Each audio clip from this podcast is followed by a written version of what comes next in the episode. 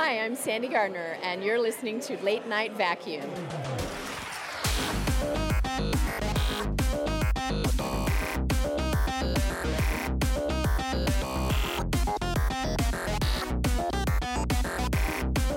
Welcome to the Late Night Vacuum.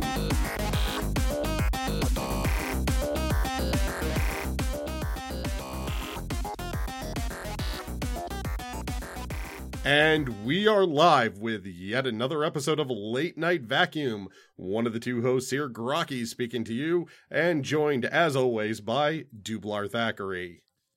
Hello there, sir. How are you? And hello to everybody. I hope you're all well. I'm so happy to be back. What are you up to? How are you, sir? I'm up to talking to you. That's what I'm doing. It's so wonderful. I've missed this. We need more podcasting. We really, really should.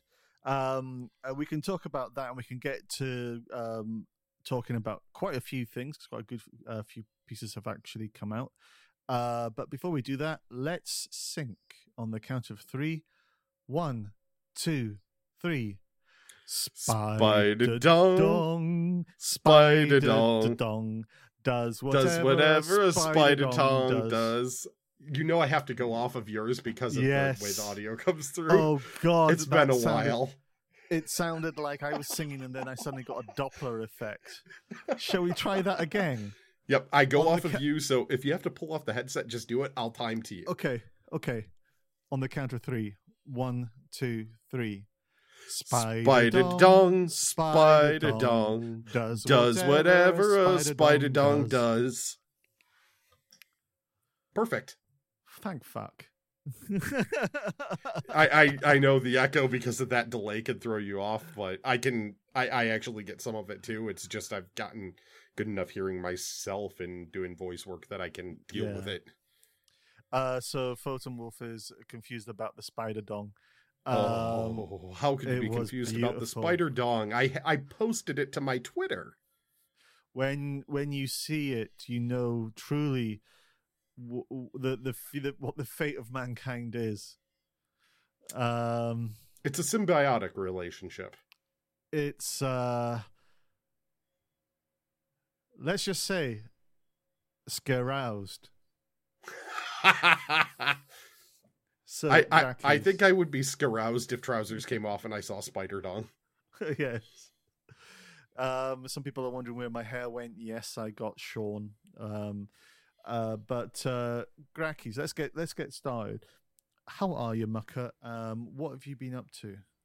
And, man, it's been so long. It's hard to think of what I've been playing and what I've been doing. Well, we'll call about what we've been playing in a bit, but I just want to see how you are. Less exhausted. It's good. I'm getting that dealt with, getting back on track, streaming regularly again finally, which is what I want to be doing. I know, and I've been really enjoying the streams, popping my head in. More auditions for voice acting. Nice. Haven't landed anything yet, but I'm auditioning, which is a big part of it, and really all you have to do is grab that one. You grab that one, you get in with a good director, you do a good job, your name gets out there.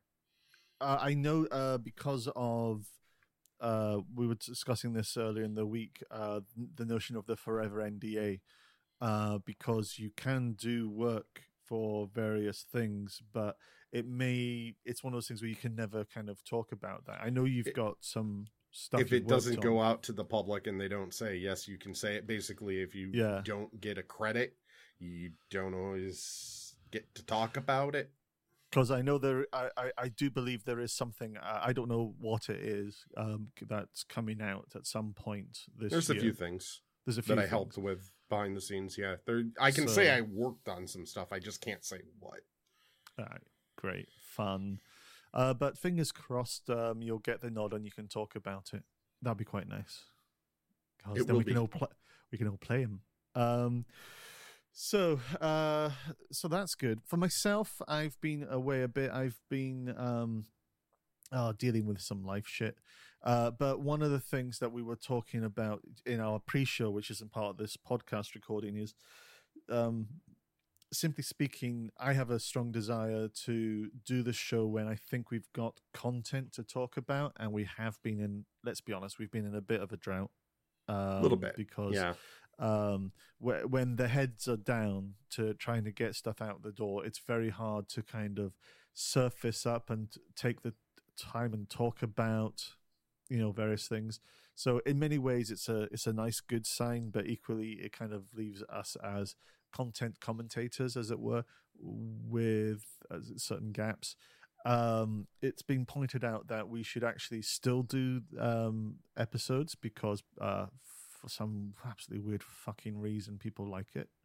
They like hearing us talk. We have very soothing and relaxing and humorous voices. I don't know why. Yes, I totally agree with what you said. Yeah. So with that in mind, I see photomorphism. Oh, yeah. I see Photomorph has actually watched the spider video. That's fantastic. So, with that in mind, we're going to try and do more of this, even if there isn't content. So, bear with us and, you know, give us feedback and let us know what you think. Mickey. So, with that in mind, what have you been playing this week and all the other weeks? You're gaming, madman. Well, I haven't been playing with the helium valve like you. And that still impresses me that you can do that, because I can't hit the squeaky voice quite like that. That is actually quite wonderful. What squeaky voice? I don't understand. That's actually Doublar's actual voice. He has to put on a voice in order to, sound deeper. And Doublar's actually an animated character that's been put into a human body. It's a big secret. Shh, don't tell anyone. Stitch. Anyhow, so what have you been playing, sir? Oh god, since last time, holy crap. I'm trying to think. There was a little bit of some multi-stream stuff that went on, and played some Pulsar Lost Colony. Oh, how was that? That was a lot of fun. It's not a fully fleshed out game yet, but it's definitely fleshed out enough that you can do yourself some multiplayer, multi-crew. It's a big it's definitely not for playing solo. So if you have a bunch of friends and you want to experience some multi-crew fun, you can do so in Pulsar. And that's what we were doing with like the Astropub and Eric McCat and Gua here and Tex. Getting some good streamers in there playing. Yeah. So we did some fun multi-streams of that. And there was also, of course, my Overwatch games. I still love Overwatch. It's in the off season right now between competitive season 3 and 4. All right. But I'm going to be definitely seeing what I can do during season 4, because I met some people that are master and grandmaster ranked on what are known as Smurf accounts. For those that don't know, Smurfs are basically, if you're a high ranked player, you get a new account and then you're in the lower ranks so you can play with other friends. Oh, okay. So they're basically avatar accounts. Yeah, essentially. So they're just blue aliens. Pretty much. Yeah. Yeah, they're called Smurfs. And I ran into some people during some matches where they're like, why are you stuck in gold? Because they thought I was playing to a diamond level that with a little bit more work, I could get out of diamond. And they just didn't know why the hell my SR kept getting stuck. So they've been playing in private matches with me to teach me all sorts of positioning and different characters. And that's awesome. So you're getting like, was it 36 positions in a one night stand? Or how many positions have you been taught? There's how many characters and however many there are, all but the couple that I'm terrible with. Oh, awesome. Don't put me on Widowmaker. I suck at Widowmaker. So there was that. And then, of course, Hellion just came out in early access. So I'm playing some Hellion. Yes. Now, I've been... we've lost one of our people in chat, so I'm just laughing. The Hellion... I'm really excited by. I've not been able to see too much of it, unfortunately, because they had a couple of bugs in the launch of the early access. But you've been playing it. Can you explain generally what it is and what the kind of mechanics are? Hellion would be described as hardcore space survival PvP game. Okay. By hardcore, I mean it is hardcore. If your character dies, you whatever you had on that, and if your ship is floating out in the middle of somewhere, that's gone. Unless you recorded your location, you lost it, all of it, and you got to start a new character.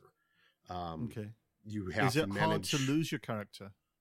It's easy to lose your character, I should say. Okay.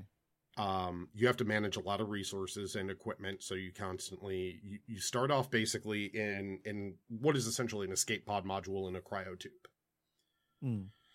And what happened was colonists went to a different star system from Earth. They named it Hellion. Mm. And things went wrong. It wasn't as good as they hoped. Things turned out poorly, and now everyone's scrambling to just survive. So you start off in this one, essentially a lifeboat module. Mm-hmm. You have to go and repair it as quickly as you can to make sure you've got oxygen running and power to the module. Yeah. Get your suit on, go grab the airlock. So you actually have to go out, get to the airlock with limited oxygen in your suit, and fly it back and dock it in time to not suffocate. Then get over to your ship, which is the starter ship of the area. It's the only ship they have currently in the game. Grab that, and then from there you can start doing later game stuff. You can start getting into mining and processing resources. You can go find other modules that are floating out in space and grab those, bring them back, and actually start building up sort of a space station. Now, to put into context, this is pre-alpha. Yes. So it's you know, from everybody who's a Star Citizen background supporter, we understand what that means, because I think it's this is a genuine pre-alpha. It's Steam Early Access, so I mean, if it goes to Steam Early Access, I call it alpha at that point. Okay, because it's least. Will it crash and will it take your hands with fire every time you play it, kind of thing? Doesn't crash. But there are definitely desync issues, some pretty severe ones they've been working on. They're very aware. The developers are communicative. They have a message right at the start of it that I understand and accept that says, we want to work with all of you. Here's an email address. Send us bugs. Send us info. That's send us feedback. Beyond beautiful. I've been checking out the company. They're subbing, if I recall. And they are really open to communication. One thing I'm kind of interested in, you described it as PvP. Correct. Because everything you're describing there is really PvE to my mind. That's the solo start. After that, if you encounter any players, it is your choice whether or not you decide to let each other live or you work together.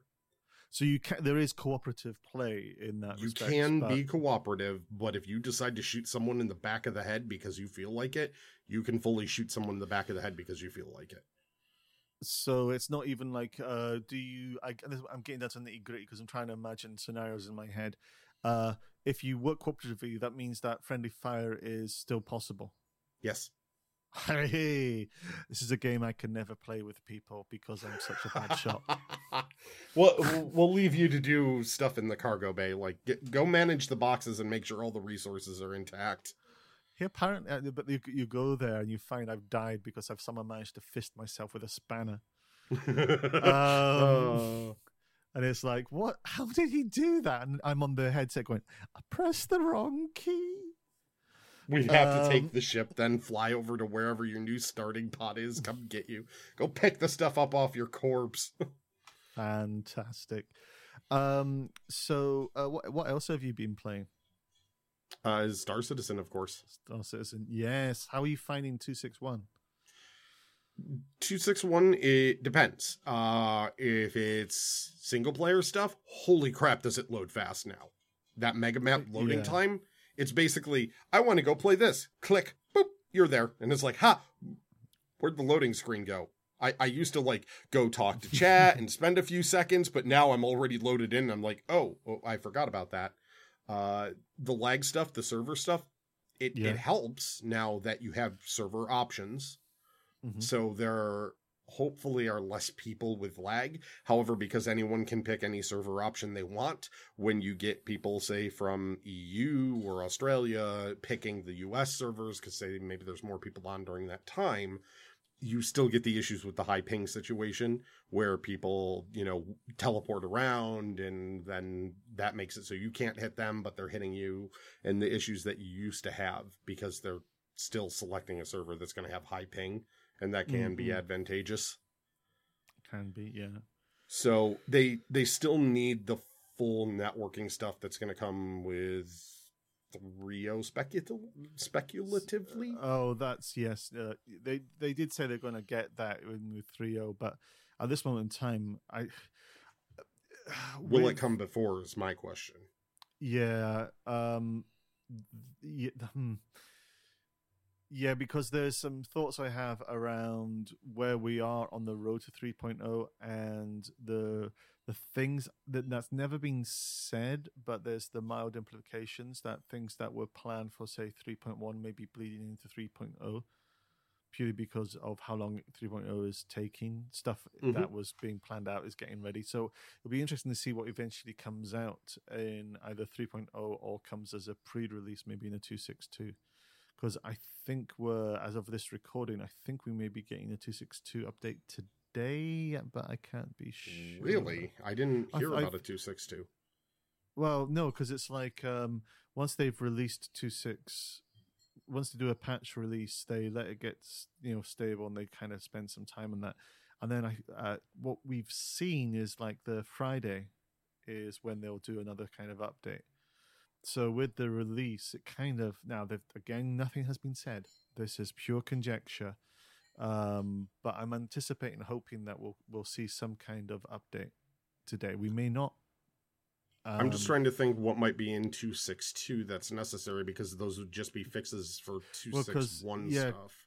Exactly, because all the stuff that was kind of going to be in 2.6.2 has kind of come into 2.6.1, unless there's just some tweaks. So they may actually.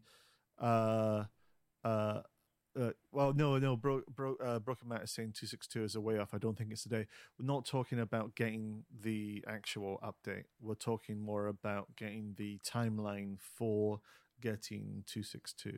The info on the update. Yeah. Not the actual physical update. Yeah, it's like the schedule update, essentially. That's, yeah. So I'm just kind of curious as to hang on, we've got this. Yes, there was an email that came out today. Look, we haven't read our emails.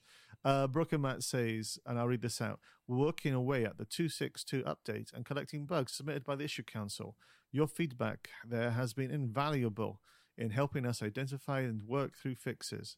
The upcoming patch will mostly be polish and balancing changes, but there will be added features that didn't make the 2.6.1, like the multiplayer mega map. That's awesome. Okay, so we know that. I'm looking forward to multiplayer mega map and seeing how that does, because that could reduce a lot of the server lag potentially, because the way mega map loads in, hopefully they don't have to load information from all the way across the system anymore and send that out via network. Yep, if they don't have to, then that'll be bloody brilliant. Maybe huge performance increases.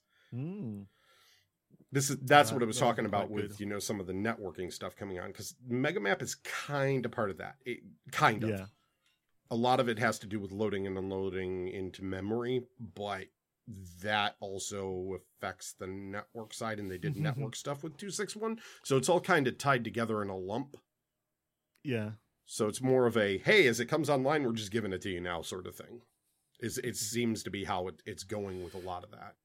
Like, so if it doesn't require 3.0, we'll just plug it in over here so that we can get it into the system, start testing it now, and that way when 3.0 is on, we know all of this stuff is stable and fleshed out. Yeah. We've kind of moved into talking about Star Citizen there already. I just, before we kind of properly move in, I want to say a little bit about things I've been air quotes playing with. I will say I've been playing Fire Emblem Heroes, which is a very lovely game on mobile. And as another mobile thing, although I don't know if I should call it mobile. I have been playing with a new console. Really? Yes. So I've actually, due to the nature of my real life, my meat space life, I've been playing with the Nintendo Switch. How is it? Are you allowed to say how it is? I'm going to say no. Okay. I'm not allowed. There will be various reviews coming out. I did play for a little bit Breath of the Wild. I think I can say is it changed my mind about the device. Okay. And for professional safety, I'll leave it at that. Nintendo, like this big console release, everything is kind of under NDA, so I had to check to see if even if I could say, had I, even seen it. So I can say yes, I've handled it, I've played with it, and I've got quite a lot of thoughts about it, but maybe we can talk about. I see Cotsmith is goes, and what was your mind before the change? You see, if I say what my mind was, then I've effectively given a review. You just have to speculate, everybody. Speculate, and once it comes out, I can talk about it a bit more. So that's been quite good fun. Anyhow, so in the world of Star Citizen, what's been going on, sir? Oh, God. So we've had Spider-Dong as of today. Yes. Mm-hmm. Yes. Today brought us Spider-Dong. We'll start with today's stuff, which was the happy hour. Jeez, it took me a moment to remember it because names. Star Citizen does happy hour on Fridays, which is essentially what used to be RTV, but it's a variety of possible different things. So far, up until today, they've brought on a streamer or content creator, and that person's basically played the game with either like Zylo or Disco Lando, Tyler Wicken, Jared Huckabee, and they've had like different developers as they're available come in and answer questions based around whatever particular area they're working on the game. So it could be anything from lore to it could be like art, or it could be game design producing. It just depends on who's available, if someone's available. It's more of a free flow thing. But today, and for the love of God, because I'm so horrible with names, I can't remember the artist's name. Josh. But Josh, Jeff. Thank you. Don't worry, I understand. Yeah. They brought him in, and what they did was a live creation of a concept of a creature, essentially what would be fauna for the different worlds that are getting built out. And based on they did this based on community voting. So first they put up the Spectrum thread, so make sure you're using Spectrum. Essentially coming up with what would be the general idea of this thing. And it was flying spider. And then from there, he had questions that went out, and those questions became polls in chat live. So these polls were things like, how many legs does it have? How many eyes does it have? Is it aggressive or passive? Basically predator or prey. And they built a creature, the art concept of a creature based on community feedback there live. He sculpted it from nothing live in basically an hour, and it was so beautiful. It was it basically became a creature of extremes, though. I mean, I absolutely loved it, and it was beautiful, and I want to see so much more of this. But the first vote that we had, I have to ask, what did you vote for? Because it was which was the first vote? It's like more peaceful or aggressive. Was that the first one? Essentially, yeah. I think so. Yeah, that was the predator prey vote, and I voted predator. Well, yeah, well, it was no, from that it wasn't. Oh no, that's right. It was peaceful or aggressive. Yeah, that's right. I wasn't there for that vote actually, but I would have voted aggressive because when I think of flying alien spider, I think of something like that is you might find having infested a broken down station. You're going to have to clear it out. A bug hunt. No, I see. I want to go and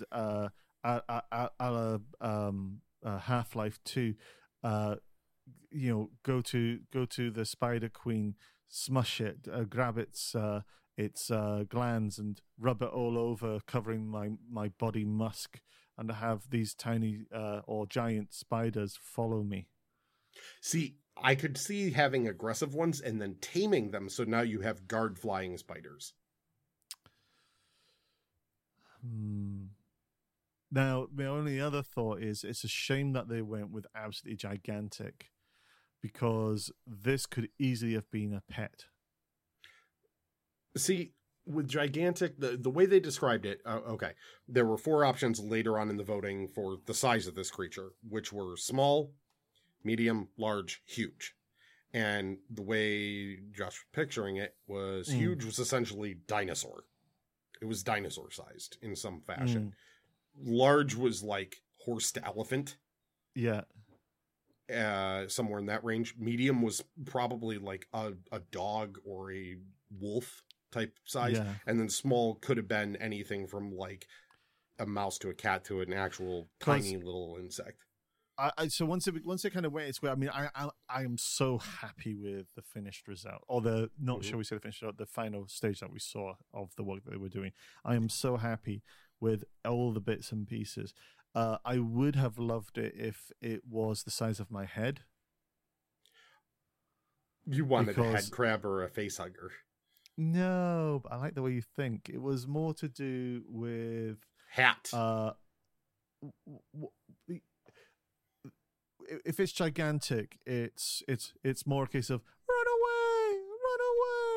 But if it's well, hey, I mean, you can stand there. That makes me running away so much a better option. But when it comes to, say, if it was head sized, what you'd have is something that could fly at your head, affect your vision, and be much more awesome if there was a swarm of them. Yeah, see, that's why I wanted something more about dog-sized, because I could picture a swarm of those things coming down a hallway in an empty station or over the hill of a planet towards a colony. Like, they're coming in. Holy crap, that would terrify me. When if they're dinosaur-sized, it, to me, honestly, would be a bit ridiculous. Yeah. It would just, it wouldn't work with the wings. I'm just like, I'm just laughing because as soon as you said dog sized, I just went, sit, Ubu, sit. Good spider.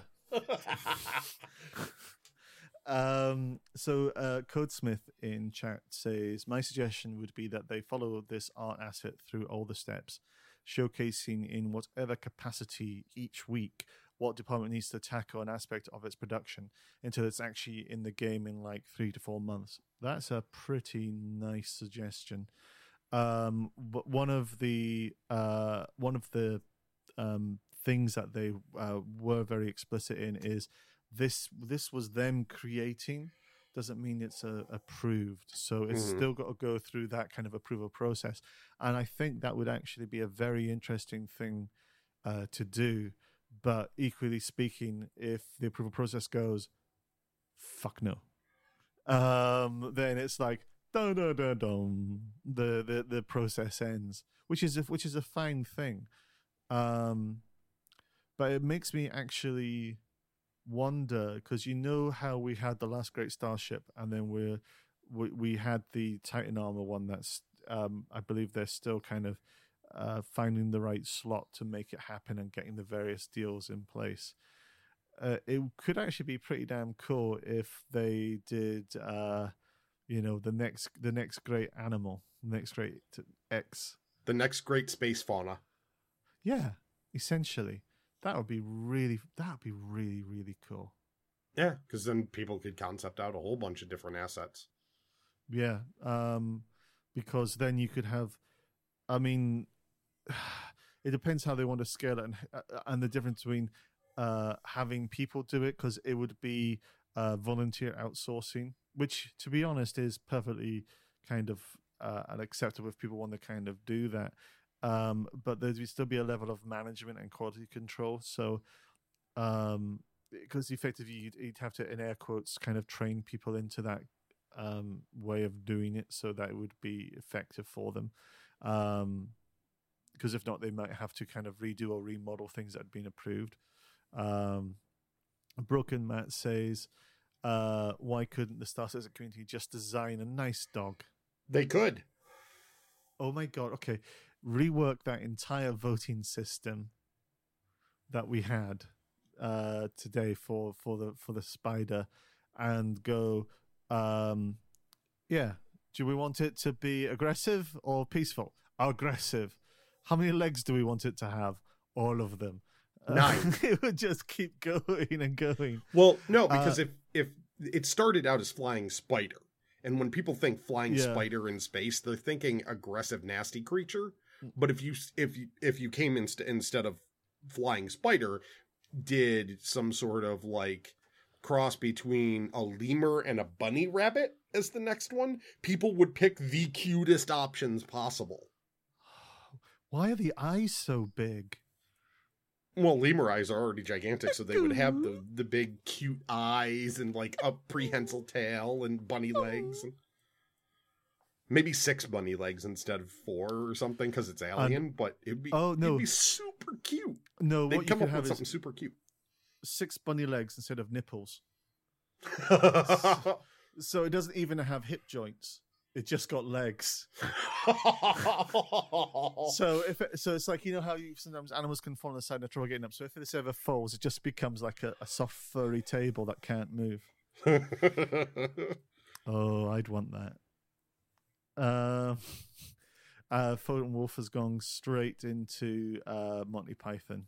Leon and Bunny, yes. So that happened today. That was pretty damn excellent. We also had the Hurricane has come out today. Yes, it has. Now, the Anvil Hurricane... Go on. Oh, sorry. I didn't mean to interrupt. What I was going to say is I thought it was going to be a heavy fighter. I still count it as a heavy fighter. It's just not a long-lasting fighter. I'd consider that thing to be an interceptor or light fighter.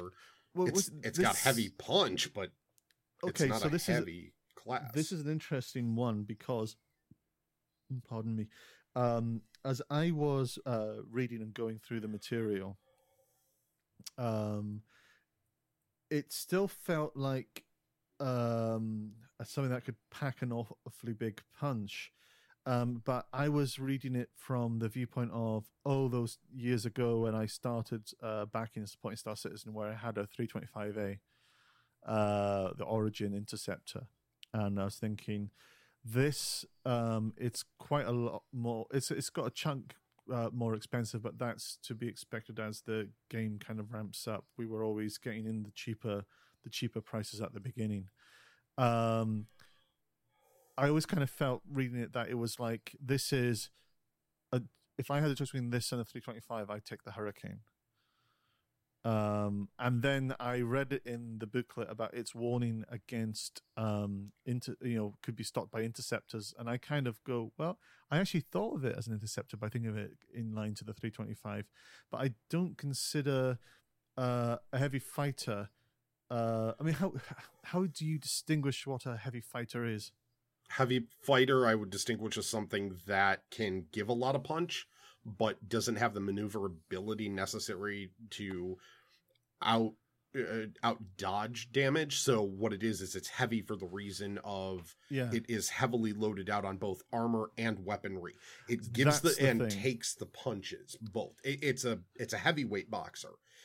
It doesn't dance around as much. It's more about throwing and being able to outlast the hits.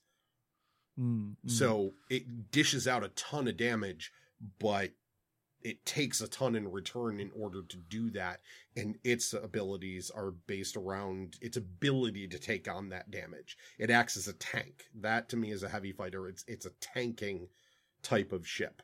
It's designed to be there in the lines and draw attention. If you don't pay attention to it, it's going to unload on you. So you better start damaging it and try to wear it down fast and break through it. It's the front line.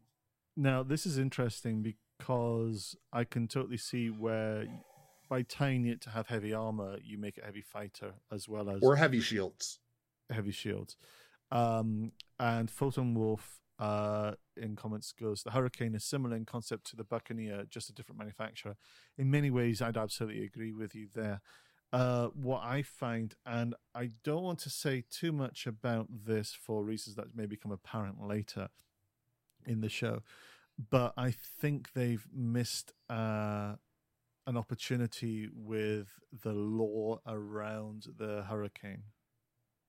Because if you think about this, if you have a fighter that is all gun. Theoretically, that's because it doesn't need to have armor. So if you've got a ship like that, what kind of things could you do with it, or who would your opposition be? People not necessarily as well armed or equipped. So the poor Tevarin. Well, you went there, but I was actually thinking more of Messa's own internal squabbles. Oh God! Yeah, civilian ships. Exactly. That this could easily, in the same way that the Reclaimer is a looming, iconographic vision of the Messa era. Which is, one of the things that... Bring out your dead ships. Yeah, one of the things that kind of, shall we say, sunk the Aegeus name post-Messa. The idea of having a pacification fighter, heavy fighter, that just simply didn't need the armor because of what it was going against. Yeah, it's true. Would have been absolutely delicious. If they can't hit it very much, then it's going to shred them fast. Yeah. But no, I like where they've gone and how they fit it into the lore. But there was such an opportunity for cruelty. There's still an opportunity for cruelty with it. They maybe just didn't speak about all of it. Yeah, those documents aren't fully released yet. Yes, we'll see. But one thing about the Hurricane, that I really like, if people open up the brochure that came out today as well, talking of brochures, they make brochures like this, which carry lots. I'm just showing a brochure to the camera for people in the audio land. The Polaris brochure. Yeah, but they do PDF versions of this, and the PDF one has, even on page 2, such an absolutely gorgeous shot of the ship, to the point that I think from certain angles it's one of the... It's the smell of bread ship in my head, because I don't want to say where it's reminiscent of, in case I want to see if you've spotted any reminiscences on it. Or similarities. Hurricane? Yeah, from the top down. It's got that... You can definitely see how it's influenced by Anvil, but I'm not sure where you're going. Star Wars. Which ship in Star Wars? Maybe it's just... any kind... Most of them are like a mixture of Jedi consular ships and those kind of line designs. If you've got it in front of you, take a... Because I can pull it up really easy. Yeah. Take a look and tell me if you think, does it have any spiritual resemblance to, certain potentially now no longer canon ships or a few other canon ships? And I'll check in on chat. And Footmorph says... Board Gamer has just joined in and is saying the beards are powerful. Oh, Board, you've... I'm just posting a link in chat so Board can see what I looked like yesterday. Photon Wolf says, looks a lot like the Gladiator to me. Although I suppose technically it's the Gladiator that looks like it. You're absolutely right. It's got the same pilot and gunner mechanic system, and even though in real world the Gladiator was built first and they've retro inspired it into the Hurricane, you can easily see kind of the progression if you take just looking at it now, if you take the wings off of it, the upside down shot especially shows this because the wings fold over the top and then down under, but if you see the shot from the bottom, which is on page 5, there's a shot that shows the underside of the ship. That one looks very like, I can see the Jedi Starfighter there. That's exactly if I ignore the parts, I can see the Jedi Starfighter there on that specific one. Otherwise, I didn't really see it because especially the curved wings and the fins and stuff pull away from that. But underside shot, you see a little bit of that to it. It's huge, absolutely. But it's enough where it's like, I can see a nod there, a little bit of influence. That's kind of what I saw when I saw that, because it's like when you see the gaps and the curves and how it's all done from the other profiles. No, but when you see it from that profile, oh yeah. I like that. Though I do have to say one thing that I love about this that they have a color scheme for in here. They have an advocacy color scheme. Yeah. If they let players join the advocacy, I will do anything to become one of them because they are essentially combination FBI and CIA operative. Oh my God, yes. But I also like the fact that in this field book that they've put, they've actually, as you said, done the color schemes, and that's actually, I think, only one other field book they've actually done that, and they've not done it as extensively until just now, because there's like 7 or 8, I think. It's a smaller ship with color palettes to it. I think the most extensive still to now would have been the what's the name of it, Genesis. Oh yes. But what's interesting me about the palette, and now this is going out on a limb, is they're doing it as a 4-color thing. Well, so 4 to 5. There were some with 5. Well, are you sure? Okay, I have to recheck. I'll pull it back up. Hold on. Because I was just wondering potentially how accurate is that for when it comes to us doing point color spec kind of work on our ship skins for this ship. Hmm. Yeah, Marines are 5, Cryon, Security Legion, Coral Customs. There's a few that are 5-color. Okay, so is this... what they're doing as samples, or is this actually based off the underlying coloring tech in terms of, so we know this ship has 5 color spots? That would be cool if we found out that the color tech could be coming up soon enough that we'd at least have some colors we could drop in there and play around with. Yeah, that would be quite nice. I would do a special advocacy ship, which would keep the gray, the black, and the gold, but the white I would replace with pink. I'm going to have to relook at the advocacy colors so I can imagine that. Now, we've got more stuff to talk about, but you and I also have quizzes that we set up for each other. So shall we do? Do you want to do talk a bit more? Or do you want to do a quiz now and then talk a bit and then do another quiz?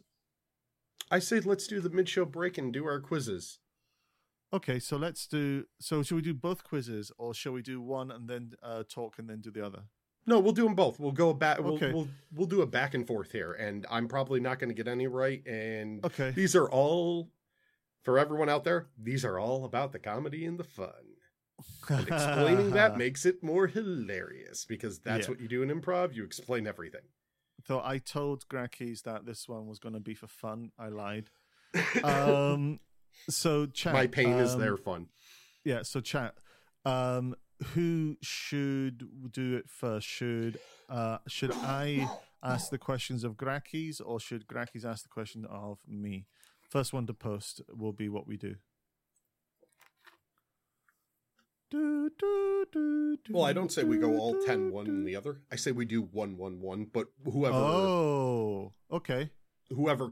We'll see who starts. Basically, chats are coin toss. Okay, chat, you keep tossing. Keep it series. No, keep which it series, though? We'll keep it super series. Super series izzle. Super series izzle. Oh, this is the benefit, the fun of having Doublar's asking first. Okay, yeah, we've got, it's kind of fun because we've got some people with a very fast turnaround in Twitch delay, but some people up to 2 minutes. It can be quite horrible. So, background for this, we occasionally, and it's been a while, we do a quiz where we ask 10 questions of the other person. So I'm going to ask Grackies. Some of these will be dead easy. Some of these will be ridiculous. Some of these will be quite hard. There isn't an expectation for either of us to actually know all the answers, because as much as we do this, it's to help inform and spread some of the lore and background of the game. So watch as we totally fuck this up. Dun, dun, dun, dun, dun, dun, dun. Question 1. Grackies, what does RSI stand for? Robert Space Industries. Fuck it. That was the hard one. Yay! I knew the hard answer. I'm always good at things that are hard. Wait. Well, let's see if that will rub off on me.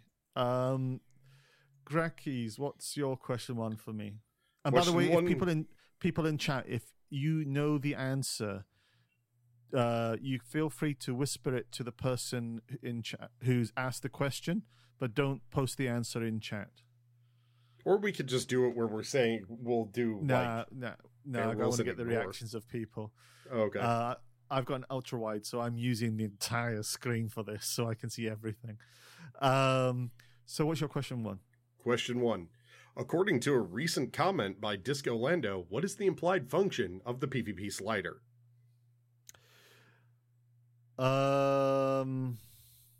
You fuck. I so want to talk about penises.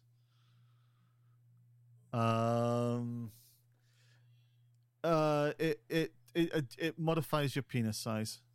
You are correct. It was after the release of Conan Exiles, and it was implied that it would be the Donger slider. You have got to be fucking kidding me. Oh, Disco. Okay. We know it's not serious, or we don't know. We hope it's serious. We want our Donger slider. What happens if you don't want a dong? So, question 2. What ship was built by Cassay Aerospace for the UEE to use in the Second Tevarin War? The Retaliator. And that is incorrect. Damn. It's always the Retaliator. I am now scared because I'm seeing the words Spider-Dong slider. Photon Wolf. That's beautiful. And I'm not going to sleep well tonight. Enlarging Spider-Dongs fill my mind. The what Anvil ship was built by Cassay Aerospace for the UE to use in the Second Tevarin War? The answer was the Hurricane. Oh, I didn't read all of the brochure closely. Right. Broken Matt. But it was Anvil. Broken Matt, you threw Prowler in chat. I know that wasn't the right answer, but if you want to do that, whisper it to the person who asked the question so we don't get any potential answers in chat, just in case. We are playing the honor system, but it would kind of spoil it if one of us saw the answer. Okay, so your question 2. Question 2 for Doublar. When you look at Port Olisar, how many lights do you see? There are 4 lights. There are 5 lights, Doublar Thackeray. No, there are 4 lights. I'm going to give you a point on that because that's what I was hoping you'd go with. Thank you. That, I would resist and say there are 4 lights. Dear God. Question 3. What now? These are all being quite simple. Question three, and we're starting to ramp up now. What year did the Anvil Hurricane first see service? 2875? No, 2607. It was in the Second Tevarin War. I couldn't remember when the Tevarin War was. I thought it was in the 28th. So a background for... people may start to see a theme in my questions. Grackies, what's your favorite system? This isn't a question in the thing, but just so you can share with chat.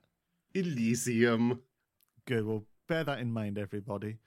So, Grakis, what's your next question? I'm going to get so screwed by that fact because I don't remember all my Elysium lore. How would you greet me in Jalan? Plug Mahone. You want to do what to the burned, charred out corpse of a flying spider donger? That was Gaelic for kiss my ass. It's Gian for something completely else. You might want to work on that. You and I even did this a couple of weeks back. Oh, you fuck. I don't know. Je suelen. Ah, you sod. You utter sod. Je suelen. Fuck Je suelen. Or if it's more familiar and casual, Je suelen. Je suelen. Je suelen. Je suelen. Oh, you bastard. I had to put a real one in there. Oh no, but I know, but I love that. See, okay. Question four. Mm-hmm. Brace yourself, Sheila. Senator Suj Kossi from Jalan of the Elysium system has been in the news recently due to a run of black market dealings regarding cultural artifacts. What has the senator proposed they do about it? Oh, God, I didn't read that lore post. They belong in a museum!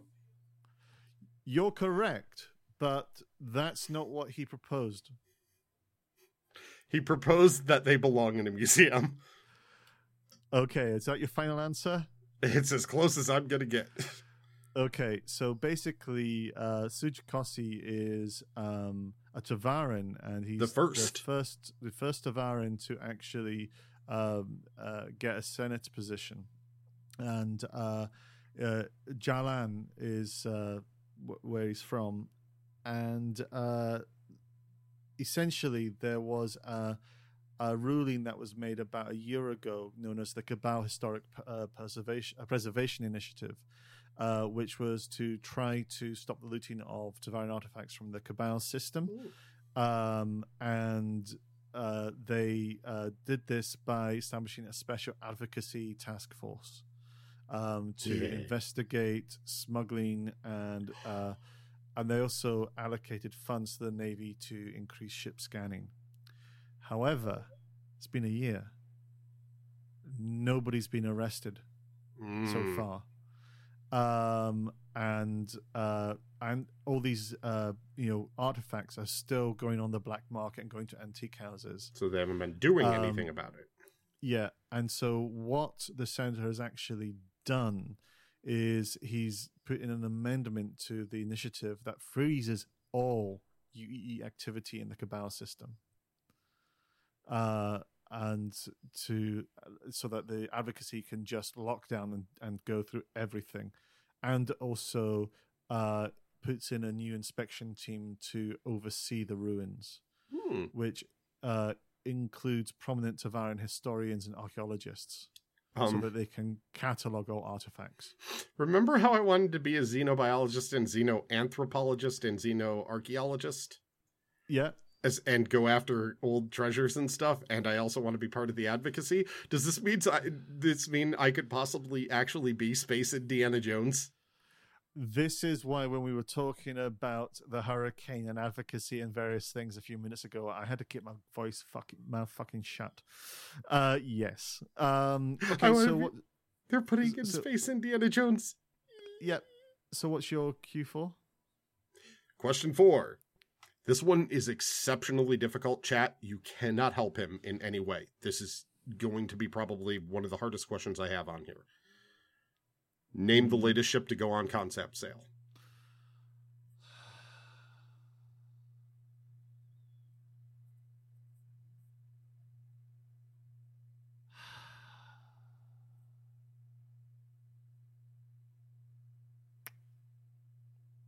See, I told you. This is a stumper.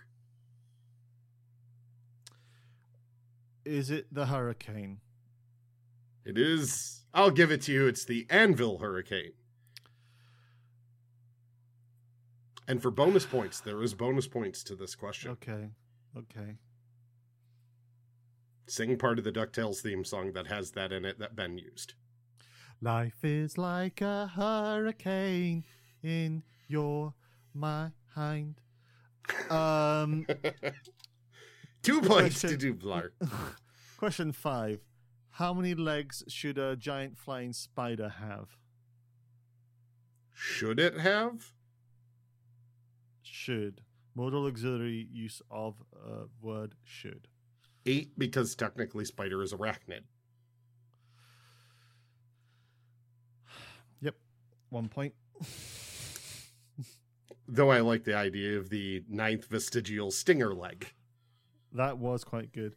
I actually originally voted for 9, and then when it came back, I voted for 10 for symmetry because, you know, but okay, so what's your question 5? Question 5.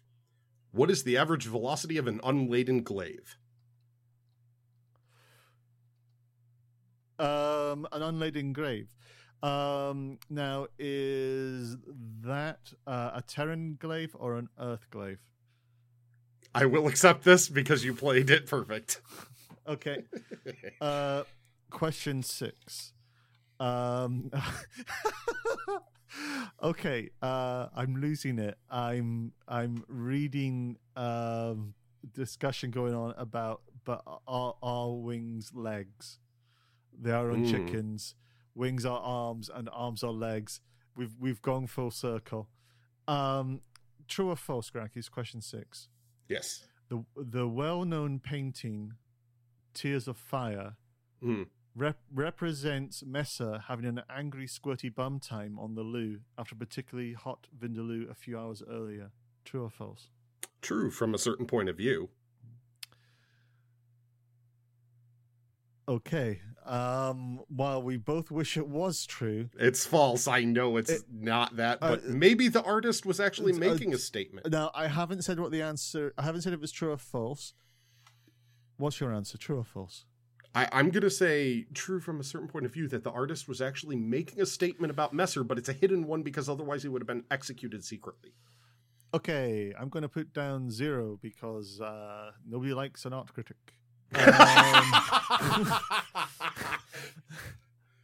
Yeah. Tears of Fire was painted by Aaron Fring, which immortalized the last moments of the Second Tevarin War. You notice there's a theme to all my questions. I do notice the theme, and I like this theme. So Fring was on Elysium when the warlord Korath Tal and the remaining members of the Tevarin fleet actually incinerated themselves by dropping their ships into the atmosphere. Final dive to get home. Yeah, that's it.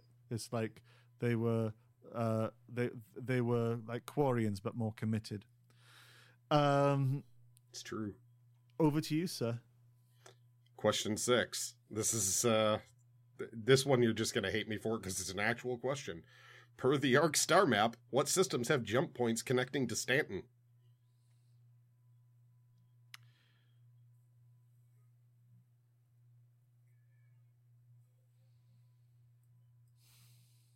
The one that came in this week's, I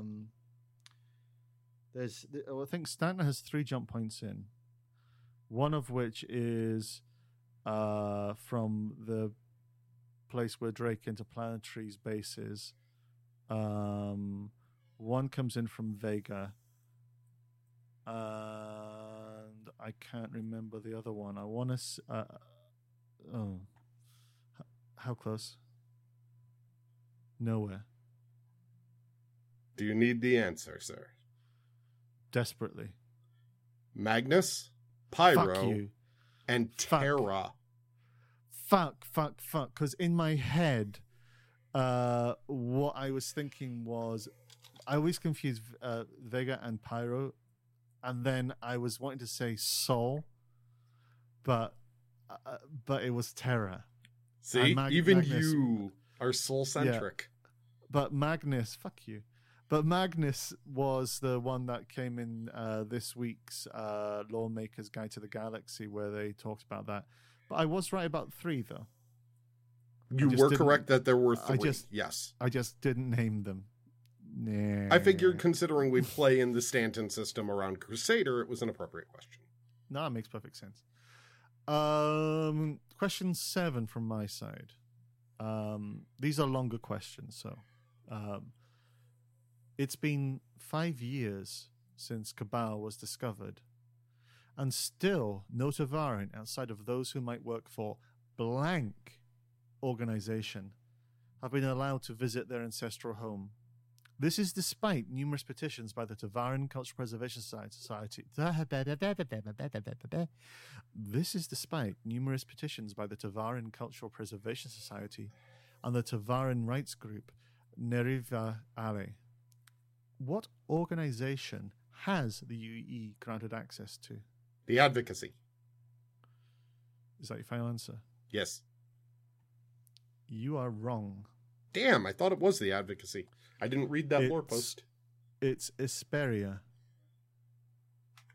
Ah, Esperia's gone in there. That's right. That's how they got the Prowler.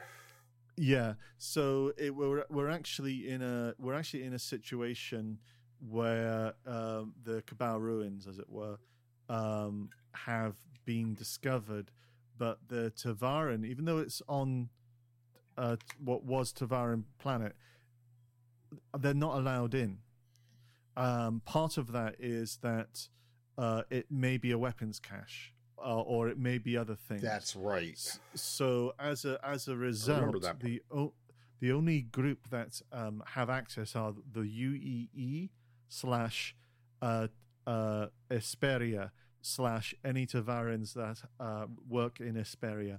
Apart from that, no Tevarin has actually been able to access their own ruins, which is why when I was talking earlier about the Cabal Preservation Initiative that the Tevarin Senator wanted to make an amendment, means that putting in an inspection team would include Tevarin historians and archaeologists, and this would be the first time they would actually get to see it.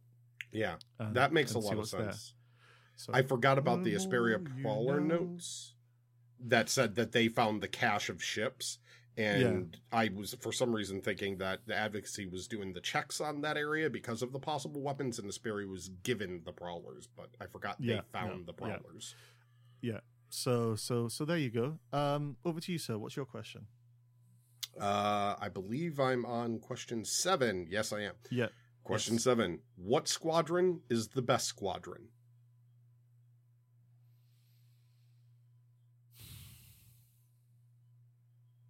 Test Squadron. No, I'm sorry. That's incorrect. Squadron 42 is the best squadron. Test Squadron is the best squadron. I tried to say best squadron, but I forgot how to pronounce it. Fuck. Well, yeah, Squadron 42. Blah, blah, blah, blah, blah, blah. Question. Just because it's fun to poke at my testes. I've seen you poke at your testes several times on stream.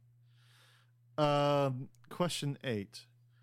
The Esperia Prowler is a famed / infamous ship from the Tevarin Empire. The Prowler comes equipped with 8 Tevarin deployment ordnance. What, in essence, are these? Drop troops. Can you be more specific? I'll re-say the part again. The Prowler comes equipped with 8 Tevarin deployment ordnance. What, in essence, are these?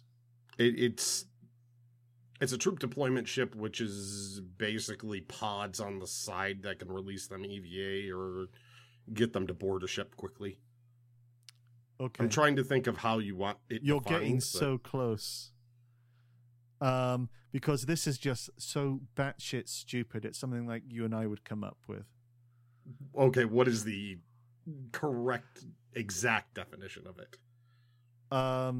Well, the Tevarin deployment are the Tevarins. The ordnance are what deploys them. So it's actually rockets with handles. Oh, God, that's right. They use the rockets with handles. I forgot about that part of the Prowler. Yeah, I'm going to give you a half point for that because you generally spoke around it, but you didn't give the not the rocket with handle portion of it. Yeah, yeah. So, yeah. But I do love the idea of, you know, to war, men.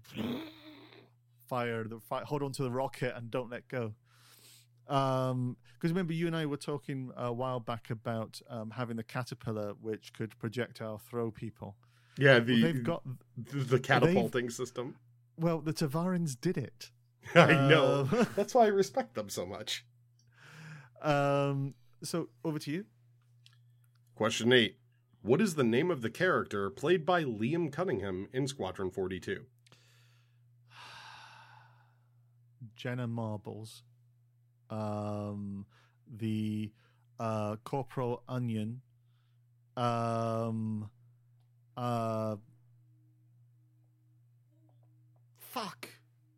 I so want to just, I'm so not trying to look at anything. I don't know. You were so close to an answer I would have accepted because it's a term that adopted by the community. I would have accepted either the Onion Captain or Captain Noah White, which is the actual name. Oh, Onion Captain it is. I prefer the Onion Captain. Solemn, yes. You can't give hints, unfortunately, but if you think you know the answer, you can always whisper it to the person who asks the question. So they can kind of confirm whether or not. But yeah. So question 9. What was the most common religion that the Tevarin people followed? Oh, God, I don't know their religion. I'm going to have to say... That's me in the corner. Space That's Mormonism. That's me in the spotlight, losing my religion. It was Ether. It's a warrior religion similar to Bushido. They believed in honor, fealty, and duty. And if you broke that code, it meant excommunication or potentially execution. However, with the advent of the First Tevarin War, from that point onwards, the actual religion itself has kind of waned and it's starting to disappear. So it's kind of dying out. Now that I hear that even more so, Japan World War II. These things occasionally happen. But to be honest, it's kind of interesting. This is probably good for a post-podcast conversation when we talk about Shintoism and Buddhism. But yeah, so there you go. Next to you, Grax, what's yours? Question 9. Okay. Ben Dance. Should this be an emote? And if yes, when? Discuss. I'm going to say no. But what it can be is either a special NPC move or for special events when you want to celebrate something and you go on to dance. It would be nice if for a 1-year anniversary they just turned it on as default Ben Dance. So everybody would get a surprise as they all bend down. So it doesn't become overused, as it were. I'm sorry, but the correct answer was this needs to be a goal-scoring celebration move in Saddleball. Okay, I lost that point. I can handle that. Do you know what? I think you and I are both narrowly getting close to 0 points for each of us. I know, but the questions are just wonderful. I'm loving it. I went with the topical and educational, and you kept true, and I respect that. So last question, and again, it's about the Tevarins. The Tevarins were militaristic, but were they aggressive?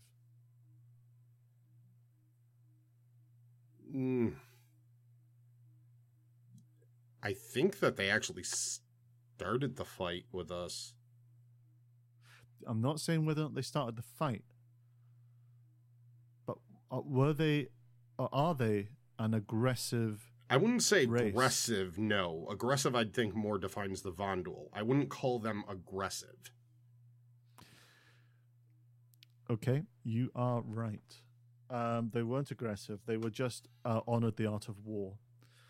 But yes, so that was the 10 questions. Gracky's your last question. Question 10. Yeah. Who is the NPC that is a total motherfucker? You know what? Screw this question. Trevor Basque, I am coming for you. I will find you. I will go down in history as the most notorious person in the verse for this, but I'm going to parade your head on the front of my ship like a goddamn trophy. You heard it here first. Gracky's is going to go down on Trevor Basque. And I gave away the answer to the NPC name, so I'm going to give you a point for that. Sorry, I ranted a little bit. Fuck Trevor Basque. Again, you've heard it here first. So I'm going to count up the points on my side and let me know when you're ready. All right, let's see. I'm counting yours. Got it. Okay, I've got it. So you scored 3.5 out of 10. You scored 6 because you got an extra for the bonus point. See, you're too kind. But yeah, so I guess I won that. But to be honest with you, you asked much nicer questions. I think all won at this game. I would like to apologize, but no, because putting this together, I thought to myself, we always do jokes about me and Tara and everything, but you're just an Elysium homeboy. Mm-hmm. So I thought I should.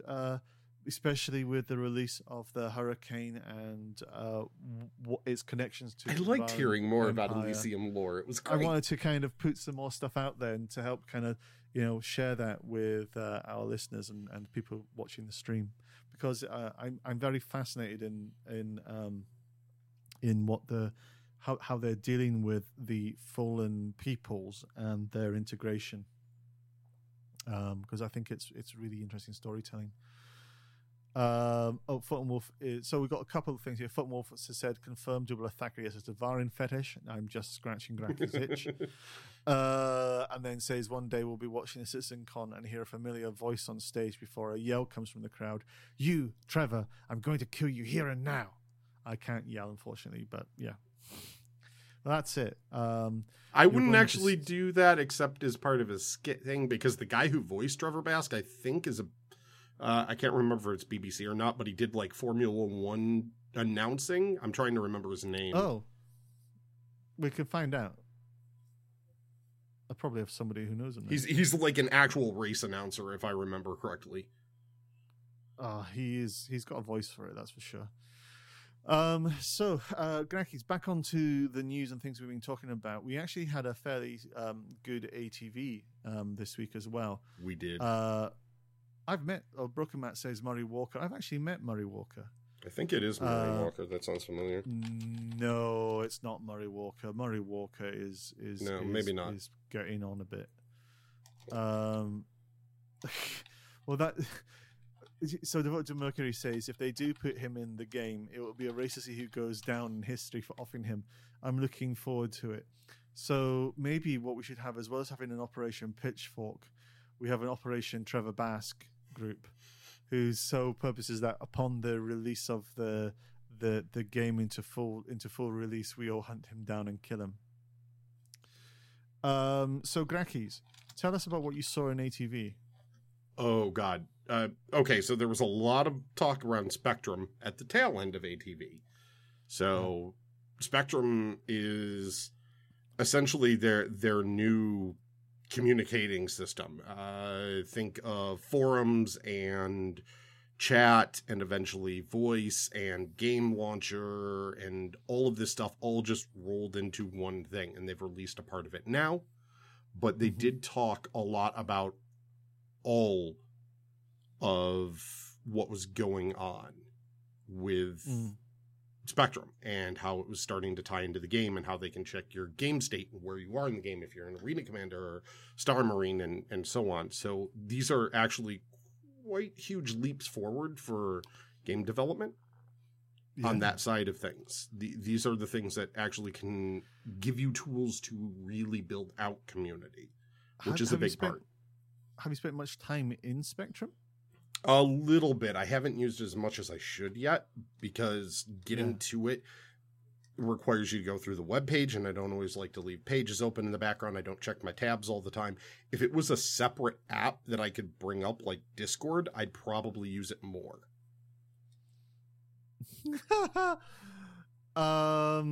It's kind of interesting. I mean, I really like it. I do seem to feel as if I keep getting chat lobbies as my first view, when I'm actually really more about forum posts. I like the voting system. I just opened up a notification I've got on Spectrum, and I absolutely love it. Oh my God, that is so. I don't know if I hang on. Let me see if I can find that message again. Somebody mentioned me in general chat, said, get voice modding software and make yourself sound like Megatron. Oh my God, I know it. Oh my God, that is so awesome. Yes, I need to do that. Get a little bit of extra robot in there and B.Lex. If he goes Megatron though, I'm gonna definitely have to come out and, you know, Lord Megatron. I'm gonna have to go Starscream on him. Yeah, no, I do really like Spectrum. I like where it's heading. I think it's very much in transition right now. We've got to, as they've said, get the forums section of it up to parity with the current forums. And then I don't know if they've said anywhere how they're going to address the migration or the turning off of the lights of the current system. If they archive everything that they've got or turn it off, I'm perfectly happy with that. There may be people who wouldn't be, but we don't, I don't think, know exactly what their plans are. I think the idea of moving everything across would be a tremendous amount of work, unless they have scripts that can do it, painlessly, or can do it to X% and, fuck it, that's as far as we can go. Because if not, it's going to be a resource-intensive thing. But I'm really liking it. And I'm looking forward to the mobile apps that they say they're going to be working on after they get the forum stuff sorted. The mobile apps are also a huge thing. Mobile apps, and if we can get it broken out, like the launcher is broken out. So if we can get it through the launcher, which is an app, those are going to be two things that'll make Spectrum much, much more widely used. Yeah, absolutely. I'm liking it. I'm still kind of finding my way through it. Just a different layout, different UI. I really appreciate the design and the clarity of it. It's just going to, time will tell as I get more used to it. But, I will very, very eager to see how it works. It's a really good start, though. It really is, for an early thing, because they consider Spectrum to be version 0.3 right now is what they have it listed as. So this is the really early parts of it. Complete side note, I finally found the post. The speculation for Trevor Basque was David Croft. David Croft. Oh, that name rings a bell, yeah. Sky Sports Formula 1, formerly BBC. Yeah, that's where it comes from. So Cotsmith and Broken Matt are just actually talking about the back-end tech. The only way to do this is with scripts, Broken Matt says, but in terms of database import, it's actually pretty simple. Content moving, I'd say, relatively speaking, would be or could be. It's just more to do with the fact that they've broken out their system into a multiple forum experience. So what does that mean for permissions and various kind of odds and sods? Those kind of things always kind of bite you in the butt, as it were. And also, if it's scripts and they have a date timestamp thing, those kind of things that can be mechanically modified. When you're dealing with that wealth of data, your chances are you're going to, come a cropper with one or two things. Don't move it. Yeah. No, seriously. I mean, you can do a legacy forum that you lock down and just move over to the new stuff. You don't have to bring all of that data over because so much of it doesn't get used. You can leave it as legacy with the permission so people can still search there if they need something to pull into new posts. Well, in the same way that Reddit does. Yeah. You know, Reddit has its kind of lock where you can't vote or participate pardon me, after a certain time. So, you know, makes a lot of sense. So what else did you see from Atavar? ATV, oh, those new tools coming online. Holy shit. Yeah, they look nice. To specify a little bit, they had some tools that they showed for, I can't remember the technical term for it, but essentially it was being able to layer different item assets and clothing and things that before they would have to do it by hand. I think they said culling? I can't remember. Mm. But essentially, it was to make the outfits actually work with the models, the animations, and sometimes things didn't fit right, so they would have to go through manual adjustments as the new character models came on and they had new outfits. Things might not match up correctly. However, they have an automated way of doing it now to make it actually work. So doing that means that all of the assets that they have and all the stuff in the future, if something's off, all you have to do is run an automated tool and it will set it up correctly, which gives them a better process for it. It gets things up faster. It means we get things quicker than we would before. We can get stuff like all the new spacesuits, which they also talked about.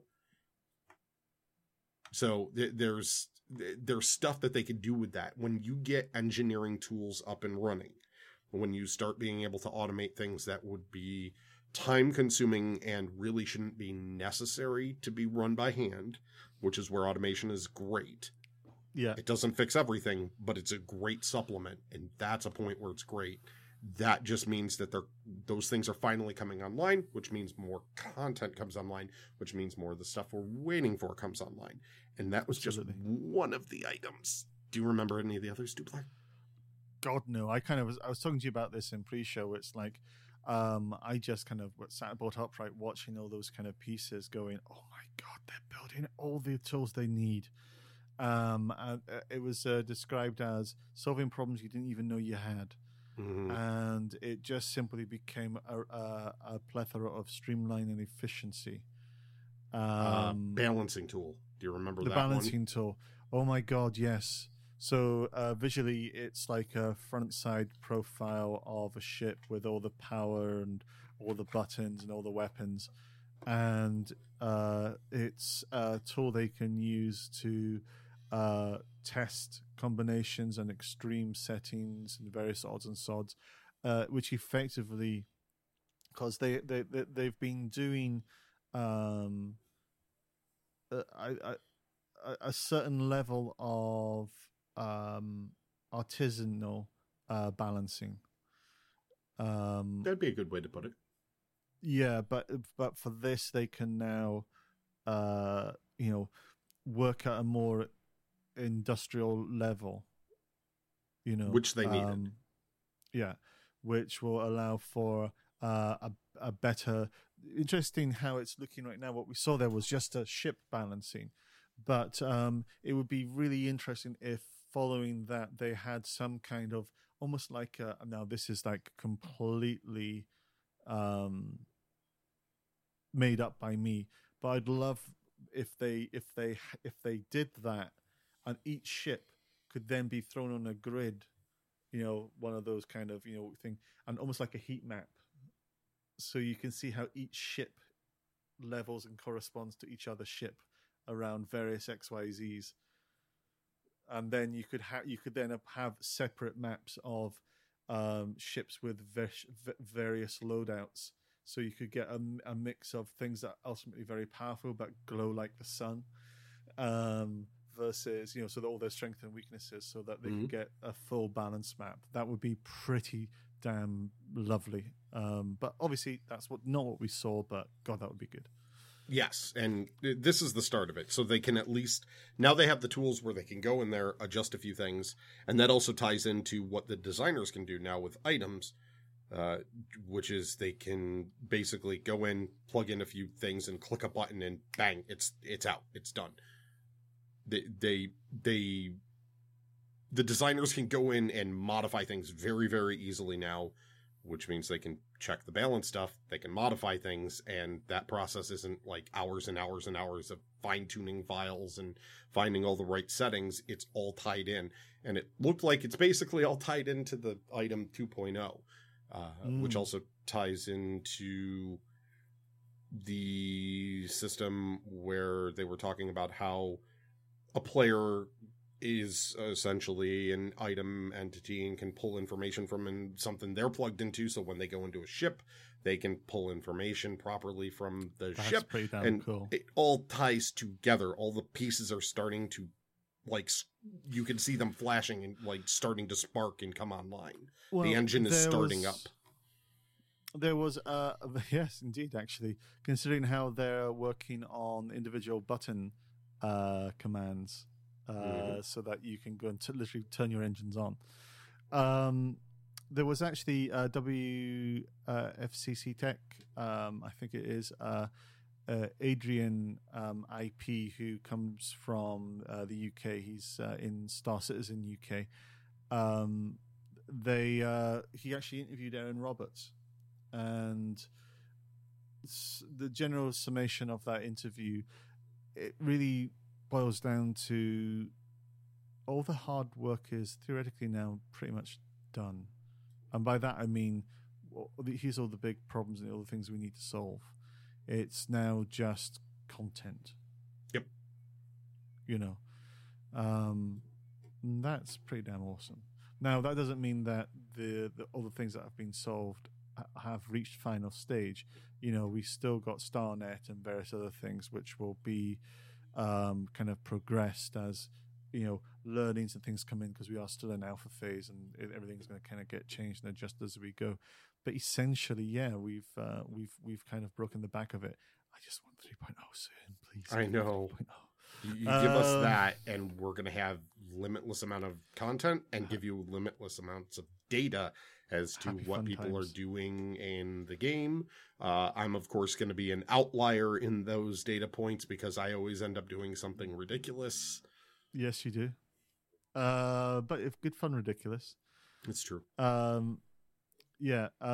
Broken Matt says, 3.0 is the platform for content. And then when you add to Delta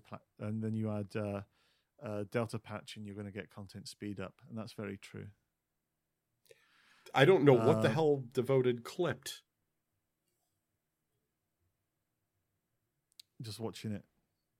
Because I can't play it without the sound coming through. What the hell did he clip? Okay, that's for later. Thank you, Devoted. Oh shit! Don't worry, it's not you. It's me. It's me. But for once, it's not me. Yay. So Gracky's, anything else you saw? It was just engineering systems coming online. That was the biggest part of it. How there were so many pieces and parts coming up that made it. This was meaty. This was a meaty ATV with a lot of parts to it at the start of it where you went, oh, finally, okay, now I see it. I get why you couldn't say anything because you had your heads down. You were working towards all of this stuff. Now just give me a little bit of that planet side touch-up stuff and tell me a little bit more about Squadron 42. Just a touch. Why, certainly, and that will be honey. Complete news. That'll be awesome. I look forward to that. Other things that have been going on that aren't Star Citizen related. I mean, we found some new exoplanets. Yes. I can't remember the name of the system. Something one. It starts with a T, I think. Don't even... Oh, come on now. I found this one... we're going to edit this out so it sounds as if we know exactly what we're talking about. Oh, screw that. I can't remember. I don't remember names. Well, I know I do, and I can't either. Okay, back to NASA. It's TRAPPIST. That's it. TRAPPIST-1, and 1F is the one with the highest potential. Yes, it is. And that's really lovely because it's not that they've just found these, but now they can continue their investigation. Mm-hmm. And these seven exoplanets are Earth-like in the data they've gotten. They're rocky worlds, and they are about Earth-sized, and several of them, meaning three, are in the Goldilocks zone or the temperate zone around what is a much cooler, smaller star. It's a red dwarf star, I believe. I still want them to, instead of, I know we talked about Goldilocks zone, but eventually I want us to adapt properly so we call it Class M. So that they're Class M planets. Well, we can't say they're Class M because we have to find out if they support life to be Class M. That's a very weak clap of mine because I don't want to do it too loud for the microphone. But Broken Matt, oh bless you. About this, did no one else think the Trappists might be, setting a you-know-what? Do I have to do the voice and say it? Yeah. It's a trap! Thank you. Those monks. And it also, in other news, Elite Dangerous has been showing off some fun things. So they showed off cooperative play. Mm-hmm. Now, what that means is that you can get not a fixed number of people, if I recall, but they can kind of like project. You can actually now do character creation where you can build your character, but it's described as a hollow. Like HOLO, like a hollow character. So it's a holographic projection. Mm-hmm. But you can now turn around in your craft and invite people to chairs in your craft, and they will kind of appear there, and they can kind of run and carry. Well, they can't run; they can do actions, or they can appear in your fighters and do various kind of things, which I think is a great thing. I think it's very good that they have this because the spirit of cooperative play, I think, is very important and completely missing from Elite currently.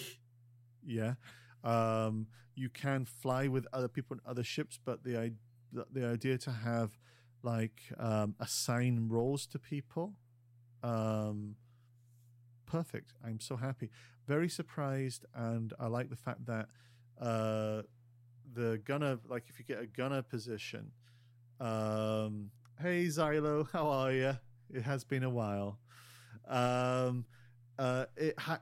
It's kind of nice to see that because the way the ships are designed, they don't have an awful lot of I'm going to say visual viewability. I'm not using the right words for this. For visibility. Visibility, well, thank you. Then other than for the pilot. So when you get into the gunner position, you actually get a removed kind of almost 360 perspective of the ship that you're flying.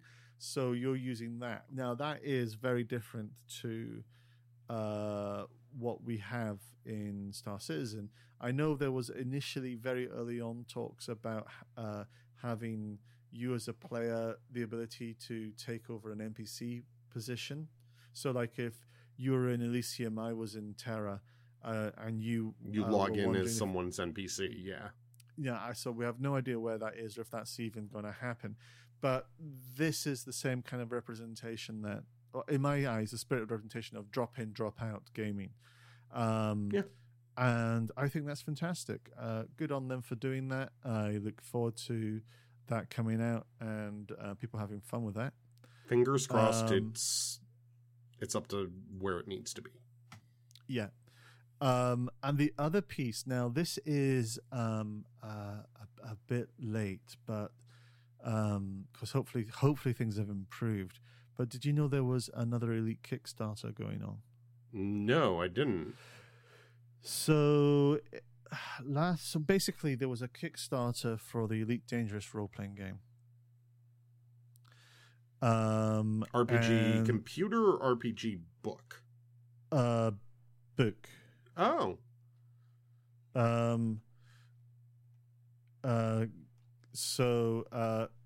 About 2 days before the deadline was reached, it reached its target. Everything was quite wonderful. It got suspended, not removed. It just got suspended. And basically, what's happened is that there's been like an intellectual property claim against it by one of the air quotes, one of the creators of Elite. So what's happened is that David Braben, who was one of the co-creators, co-created with Ian Bell. Now, Ian Bell has kind of spent a lot of time in the background around this. He did a lot of the programming and did some of the ship designs and various kind of odds and sods. And from what I can infer, there's been some kind of general agreement around, with Braben about what can be done with Elite and so forth. And this is why we have Elite Dangerous and all these kind of good things. But Ian Bell actually sold the intellectual property rights for Elite to a third-party person. And so he's acting in the name of Ian Bell, but not as Ian Bell. Now, what's interesting is all of this could set up to be the I tried to twirl my moustache, but I don't have enough left. Where it's an evil, no good doer, blah blah blah. But equally speaking, the truth of the matter is, protection of property, protection of the intellectual rights, it is an important thing. It's true. And yeah, so until we know the full details of this, we'll leave it to them to kind of work on it. But it has put a wee pause on things, and it also raises questions because there's been amendments in the Elite Dangerous website about exactly kind of who owns what or where it kind of originates and comes from. So I think there may be something brewing along Elite Dangerous the game. I don't know. Potentially, part of the conversation. There have been published letters revolve around the designs of certain ships. So when it comes down to that, there's certain when I think of Elite Dangerous, there are certain iconic shapes and designs. So I'd be a little bit but it's more just a case of that's happening in the background right now. Hopefully everything gets sorted out and all parties will be happy and creativity can flourish. Some interesting things there. Late Night Vacuum bringing you all of the interesting space stuff news. Yes. Where can we find you, you magnificent man? As always, you can find me on twitch.tv/Grockies, Grackees. Also, if you search the web, like on Twitter for Grockies, Grackees, you can find me. Please do follow me on Twitter as well, and remember to always like and retweet. Awesome sauce. And people, you can find me at Twitter on Doublar Thackeray. That's DoublarThackeray. And you can also find me on Twitch. And I think with that, we have to say goodbye to you, you sexy, sexy people. And just know that as we sleep, we're thinking about you. And we hope that you're thinking about us as well. In vivid detail. I can be the big or little spoon.